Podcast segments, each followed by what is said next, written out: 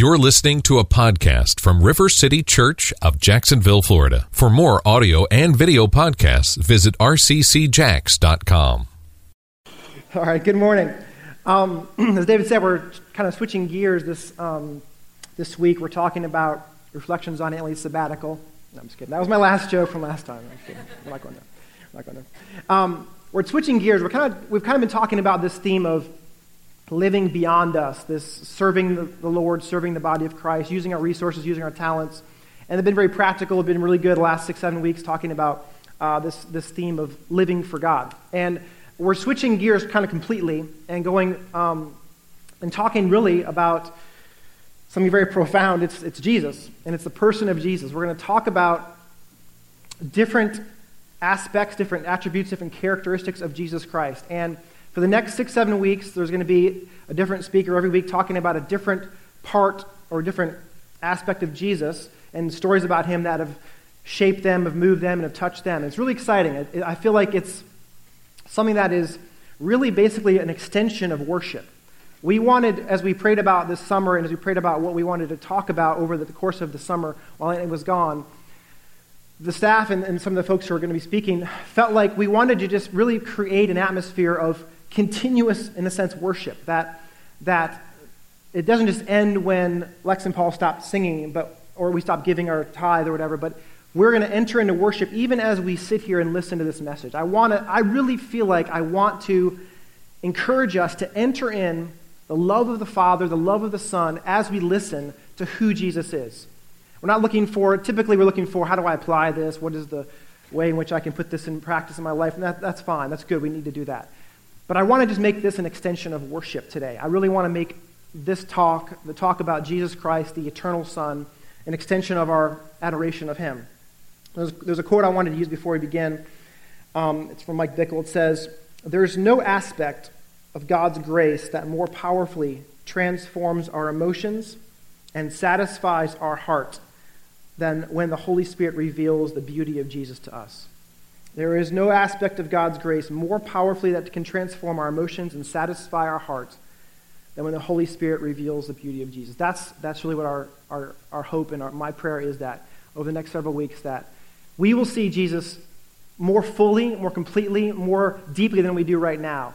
Not that we're lacking things, but we will never cease to be amazed by his beauty. We'll never cease to be amazed by the truths of who he is. I feel like we have like been given this almost like a if there was a, a, a, seashore, we have this little speck or this little handful of sand. And, and, during this life, during our 60 or 70 years, we have these, these little specks of sand. We can say, oh, God is gracious, God is merciful, God is powerful. And then we get to the next life, and, and God says, look at, look at the seashore. You will never cease to be amazed by my, my, my person, my character, my attributes, my power, my justice, my, my faithfulness. And we'll, we'll, we'll, we'll continue to be shocked by his beauty forever. So I feel sort of heavy as I, as I give this talk. I don't know why. I think it's because it's not like giving a talk about forgiveness or a talk about serving the church. It's like the eternal God. You know, it's like this, this big thing. So I want to just pray as we begin. I want to read the actual text, the, the, the uh, passage we're going to go from, which is John chapter 1. It's, a, it's one of the most beautiful, I think, uh, texts in the whole Bible about who Jesus is. And we're gonna, I'm going to pray as we begin. And I want to just ask you to, like, quiet your hearts Focus on the Lord. If you don't really, if that's hard for you, just quiet your heart, and, and, we, and I'm going to ask God to, to come and, and, and speak to us. And He does speak. He speaks through His Word. This is the clearest way He speaks. So let's just be quiet and continue worshiping the Son. Let's pray.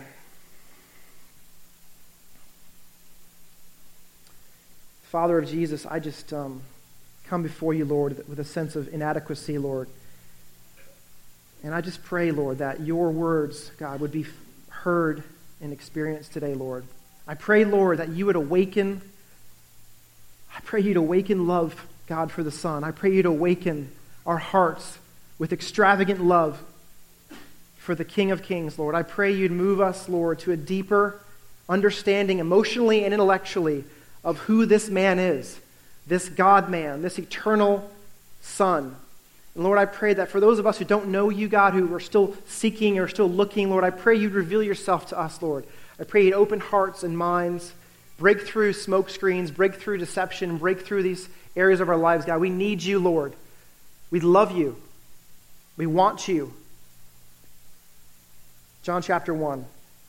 In the beginning was the Word, and the Word was with God, and the Word was God. He was with God in the beginning. Through him all things were made. Without him nothing was made that has been made. In him was life, and that life was the light of all mankind. The light shines in the darkness, and the darkness has not overcome it. There was a man who was sent from God whose name was John. He came as a witness to testify concerning the light, so that all through him might believe. He himself was not the light, he came only as a witness to the light.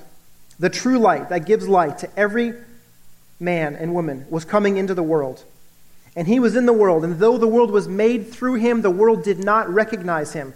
He came to that which was his own, but his own did not receive him. But to all who did receive him, to those who believed in his name, he gave the right to become children of God. Children not born of natural descent or human decision or a husband's will, but born of God. The Word became flesh and made his dwelling among us, and we have seen his glory, the glory of the one and only Son, who came from the Father, full of grace and full of truth. Amen. That is a powerful, powerful description. It covers everything, really. It's the story of Jesus from the beginning, his eternal nature, all the way to him coming as a man. The Word is Jesus. Verse 13 says, or 14 says, the Word became flesh. The Word took on skin. He became a man. Oftentimes, I don't think of Jesus as eternal. I think of him as a man who lived for 33 years, and I, I get an idea that he's, and it's true. He's a gentle, humble man. The kids loved him. They sat on their lap and on his lap, and he healed the sick and the lepers, and he forgave, and he said, "Don't cast the first stone." And it's this picture of Jesus as a tender, and he's very, and it's true. It's not. There's nothing untrue what I just said, but he's also the eternal God. He's also pre-existent. He also lived and lives from eternity. So it says, in the beginning was the Word. So it's almost as if it's like Genesis chapter 1. In the beginning was, was in the beginning God. This is saying in the beginning the Word. And this word, word, it's a rap song, um, is the word logos, is the word logos in the Greek. And that's, that's just the word. It's a very, it's a very, not complicated word, but it's kind of this all encompassing word that John, the writer, chooses to use. And it's a little confusing because there's a lot of debate about what it really means, because it, means a lot of different things in Greek and, and, and to the Jewish mindset, it meant different things. And it's this all encompassing word. And I feel like from what I, what I read this week and what I've known in the past, I really feel like what it's, it's basically saying is in the beginning was God's complete message. And God's complete message existed and became a man. That the, the message of God, the complete person of God became an actual person, became an actual human being, took on skin, and in whatever, whenever he was born, became a man. And for 33 years he lived. That's the, that is sort of this idea. In the beginning was the Word. And he was with God, and the Word was God. Jesus is God. We believe that as Christians, the Holy Trinity, the Father, Son, the Holy Spirit. Jesus is God. He is pre existent, He lived from eternity, and He and the Father made the universe. He and the Father made the world. Through Him, all things were made. Without him, nothing was made that has been made. That is a little hard to grasp for me. It's a little hard to understand that this man who died on a cross, this man who lived and ate and breathed, actually made the universe. Here are some, some, some facts about the universe. I was reading this week from a book uh, called The Power of Beauty, and it's got some crazy facts about Jesus, the Creator. The sun is, eight, is about a million miles in diameter. It's approximately a million miles around. The Earth is 8,000 miles in diameter. You can fit over 1 million Earths into the space of the Sun. 1 million of our planets can fit inside the Sun. The Sun is only one star. Scientists believe that the Milky Way galaxy has 100 billion stars or more. Jesus Christ made 100 billion stars. It's hard to, hard to conceive of. The largest galaxy has over 100 trillion stars. That's more than our national debt. That's amazing. That's amazing. 100 trillion stars. The billions don't sound as much when you have a debt that big. So when I say a trillion, okay, now we're talking some stars now. He is powerful. Um, and, and the largest galaxies have more than a trillion stars. On Earth, there's over 10 million species of animals and plant life. 10 million. Each person has over 100 trillion living cells. So this man who lived for 33 years created DNA, created oxygen. He sustains life. Hebrews 1 3 says this. If you've got it up there somewhere, I'll read it to you if we don't have it. Hebrews 1 3 says, The Son is the radiance of God's glory, the exact representation of his being, sustaining all things by his powerful word. Let's stop there. Sustaining all things by his powerful word. So, really, the reason why we live is not because we have oxygen, because we have DNA, or because we have food or water. The Son sustains life. The Son, by his word, sustains life. Animal life, plant life, life in general exists because of the Son. This is, this is, this is beyond our understanding. I feel like, I feel like as I talk about this, it seems surreal or not, not even possible. But this God loves us. This God chooses to become a man to create a possibility of relationship with us, to create a possibility of knowing Him. The eternal God, the God that existed before creation, became a man in Jesus Christ. And the word for that is transcendent. It's a word that we probably should all learn. It's a theological word. It just means that he's transcendent. He transcends. He's above. He's a beyond. He is beyond our understanding. He's beyond um, anything that we could compare him to. It's like saying, actually, this is a bad comparison. LeBron James and me playing basketball. LeBron James transcends my basketball ability. But it's more like saying this LeBron James transcends an ant playing basketball because that's the difference between the distance between the two are so great. That's how different God is than us, or in, in, in that sense. But then God becomes what theologians call immanent, the immanence of God, and he becomes a man. He draws close. That's what immanence means. It's drawing near. He becomes a person to know us, to, to create a possibility of relationship with us. And this, this past week, I went and saw um, Superman, which is why I'm wearing the shirt. It's not because I am Superman, but it is. Uh, I went and saw the movie with my wife, and I mean, it, I thought it was amazing. To be honest, it was. It was based on a true story. No, I'm just kidding. it is kind of, in a sense, based on a true story, but but it was. It was. I thought it was really good. I know some people, don't like it very much because he killed somebody at the end, but um, but I ruined it. Oh no. Okay. Okay. He may kill somebody at the end a bad guy. Um, so, but I was just watching this movie and I was like, man, there are just so many parallels between this story of the superhero, Superman, and Jesus. And I felt like, I mean, there were so many blatant like things he, where he's like in a church. What one scene he's in a church and he's talking to this priest, and, the, and, he's talking about, should I, you know, reveal myself to the world? And Jesus in the background, I'm like, this is ridiculous. He's 33 years old when, he's, when he begins his ministry. You know, it's like, I mean, he's like from, he's from another world. He's kind of all powerful. His dad, you know, sends him to earth to kind of save humanity. His dad, sa- his dad says to him, you will give human beings an ideal to strive towards. They'll race behind you and they'll fall, but in time they'll join you. And his dad's name is Jor-El, and, and Superman's real name is Kal-El, which means literally in the Hebrew, God of hope. El is the word for God.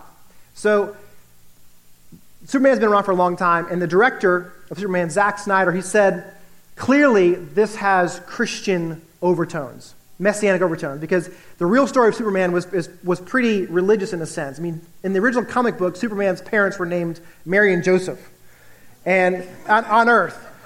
And so they changed it to Jonathan and I think Martha. But he says, the director said, I wanted to impress upon the film the why of Superman. Why, which has been around for 75 years. The Christ like parallels, we didn't make that stuff up. We weren't like, let's add this in there. It was always there. This is the tried and true Superman metaphor story. So, and Superman even, he even says, he says, you know, I'm, I'm not surrendering, surrendering myself to this, the, the, the bad guy. He says, I'm surrendering myself for all mankind. So he has these messianic sort of things. And I'm watching it going, man, this, this is so powerful. And I was like, I was like, I, I want to believe in Superman. Like, I want to believe in him. And the reality is, we all want to believe in a Superman. We all want to have a person or a cause to live for. And Superman just points us to the reality that we were made to know Jesus. We were made to know God. And he is the real Superman. And Superman, you know, the, the story itself, you know, obviously there's a lot of parallels, but in the end, he doesn't die on a cross. In the end, he succeeds. In the end, he wins. He doesn't lose. Jesus Christ succeeds, but he, he succeeds through humility and through brokenness and weakness. It's a story that seems ridiculous. Honestly, if you think about it, the God of all eternity becomes a man. What? Why? To die on a cross in a little obscure Jewish nation amongst a huge people group of Romans that oppress them. It's, a, it's an unbelievable story. You know, the, the very, one of the very first pictures of Jesus, one of the very first dep- depictions of Jesus is on, a, is on a cave. And it's on the wall of a cave. And they found it like in the second, sec- second century. And it's a picture of this man on a cross. And below this man, there another man is worshiping him and is bowing before this man on a cross. And it says, Alexamenos Sabate Theos, which means Alexander worships God. And to have a man on a cross being worshiped as God was ridiculous to the mindset of the average Jew or Gentile. But at the, to top it off, the face of Jesus is not a human face, it's the face of a donkey. Because that's how crazy the story seemed to people. Because it seems foolish to think that a God would come to earth to become a man, to die on a cross. They thought God was victorious, God was a king. He's going to come and conquer and destroy and take over the world. That day will come. Jesus will return, and he will come, and he will take over, and he will rule and reign. But he first came as a broken, humble man, the King of Kings. And Paul says it beautifully. Paul says this so amazingly is God chose a story that took and takes real faith, real faith now. He says God chose the foolish things. Let me read it to you. It's not on the screen. I want to read it though. It says, Where is the wise man of the world? Where is the scholar? Where is the debater of the age? Has not God made foolish the wisdom that the world can produce? In other words, what we can figure out in our own understanding with all of our mind and our intellect and our, and our gifts and talents. It says this For since in God's wisdom the world could not know him, it pleased God through the foolishness of what was preached to save those who believed. The Jews wanted signs and miracles. The Greeks wanted wisdom, but we preach Christ crucified, a stumbling block to Jews and foolishness to Gentiles. But to those whom God is saving, you and I, to those whom God has called, Christ is the power of God and the wisdom of God. And he says this God chose the foolish things of the world to shame the wise. He chose the weak things of the world to shame the strong. No one, no one has anything to offer God. The ground before the cross, the ground before that cross is level. The ground before that cross is equal. My accomplishments mean nothing. My morality means nothing. My wealth means nothing. The ground before the cross is level. And God chose broken people, and He still does. He looks through the earth and He chooses the broken and the contrite of heart. And if we think we're strong, if we think we got it all together, if we think we have all the answers, if we think we could figure things out, we need to humble ourselves and come again to the cross. Because God has chosen a story that, that takes real faith. And only He can move in our hearts, only He can move in our minds to awaken us to the great truth, the absolute truth of this story. You know, somewhere in eternity, I don't know how, I don't know how it happened, I don't know what it was like. Somewhere in eternity, Jesus the Father and God the um, Jesus Jesus the Son and God the Father had a conversation. I don't know what it was like. It's not in the Bible. It's nowhere in the Bible. This is my own speculation, and I've heard others talk about it as well. But they had to have a conversation. We're going to create people. We're going to create men and women. We're going to create them in our image, and we're going to make them like us in some respects. They can. They have the abilities to create and the abilities to, to rule and reign, to, to create cities, to create beautiful things. They're going to be, they're going to be like us, but they're going to rebel. The Father says they're going to rebel, and there's going to be a cost. And Jesus, Jesus knows what the cost is, and he says, I'll go, Father. I will go. And I don't know how that went, but it went something like that, I'm sure. And for the first time, when Jesus is on that cross, for the first time in all of history, all of history, the billions of years, the universe of the trillions of stars, the first time in history, the Son was rejected by the Father. Their perfect love, their perfect unity, their perfect oneness. When Jesus took on my sin, your sin, my rebellion, your rebellion, my shortcomings, your shortcomings, what do you want to call it? He took on rejection. And he says, he cries out, My God, my God, why have you forsaken me? Why have you forsaken me? Because in that moment, everything is poured on him. Everything that has ever been done is poured on this man, this innocent man. But he's also God, and he's experiencing for the first time rejection from the Father because of, because of his love for us. And I imagine, I know we've seen the movies, we've seen the, the, the images of Jesus suffering. But I, I don't think we understand the suffering that was going on inside this man, spiritually and emotionally, because I, I imagine it was worse than the physical suffering. I mean, the, the sin and the brokenness and the rebellion of billions on him when he has only known communion with the Father, when he's only known purity with the Father, when he's only known perfect love. But he does it because he wants us. God created us for partnership, and he's, he was willing to, to give it all, to purchase us as a bride. We're called the bride of Christ. That's a weird concept for many men. um, but we are. We're the bride of Christ. We're the, it's not romantic in any way. It's not romantic. Let's get that image out. But it's true. We are the bride of Christ for eternity. Revelation 19 says something. It says it here. I know I have it here somewhere. Sorry about that.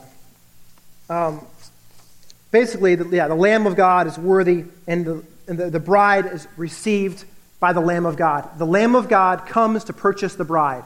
In the new heavens, the new earth, that we have new bodies, new lives, we're given to rule and reign with Him as a partner. And so He partners with us right now. And He says, Will you commune with me? Will you receive me? He gives us the right. In John chapter 1, it says this He gives us the right. If you put that verse back up, I think it's, it's powerful. To all who believe and to all who receive Him, He gives us the right to become children of God. Not born of some natural descent, not born because your parents believed it, not born because your family or your culture, but your decision, your right is to choose to become a child of God. And God moves on us and He touches us and He shows us His love and we respond to that love. I feel like I've, I've, I've missed some things and I feel like my, my heart just wants to convey so much that this man, this man is worthy of our love. He's worthy of it all. And if I can say one thing, that's it. I wanted to say that he is worthy of everything we have. He gave it all and he's worthy of it all. And our lives our lives were created to know and to walk in relationship and in communion with this man. From all eternity, he saw his bride and he said, I will die to buy them back. I will die to set them free, to give them purpose, wholeness, freedom, and power. And I want to just convey that He loves you wherever you are in this journey, wherever you are in your belief system, wherever you are in your understanding of Jesus. He gives you the right to choose. It's not something that can be forced upon you by your families, by your friends, by your culture. It is a choice, and it is only your choice. And he can only, it can only, only happen through His grace. So as, uh, as we enter in communion, I, I believe I want to just, I, I just want to just wait on Him for a minute, and we're going to have communion. I want you to enter in this reality that the Father invites us into relationship with Him the eternal God, the transcendent Jesus who came near, and he loves us. Let's pray.